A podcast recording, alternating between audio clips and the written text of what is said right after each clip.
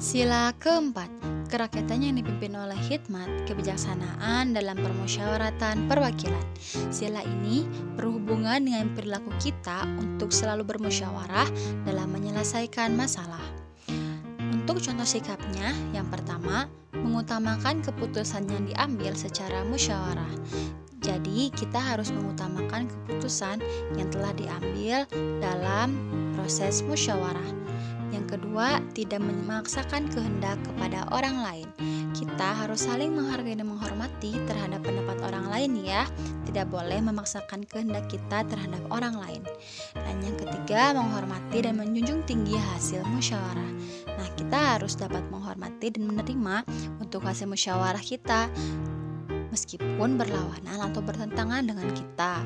Kemudian yang keempat adalah sebagai pelajar ketika akan melakukan pemilihan ketua kelas dapat kita lakukan dengan secara bermusyawarah dan kita dapat ikut andil dalam acara musyawarah tersebut.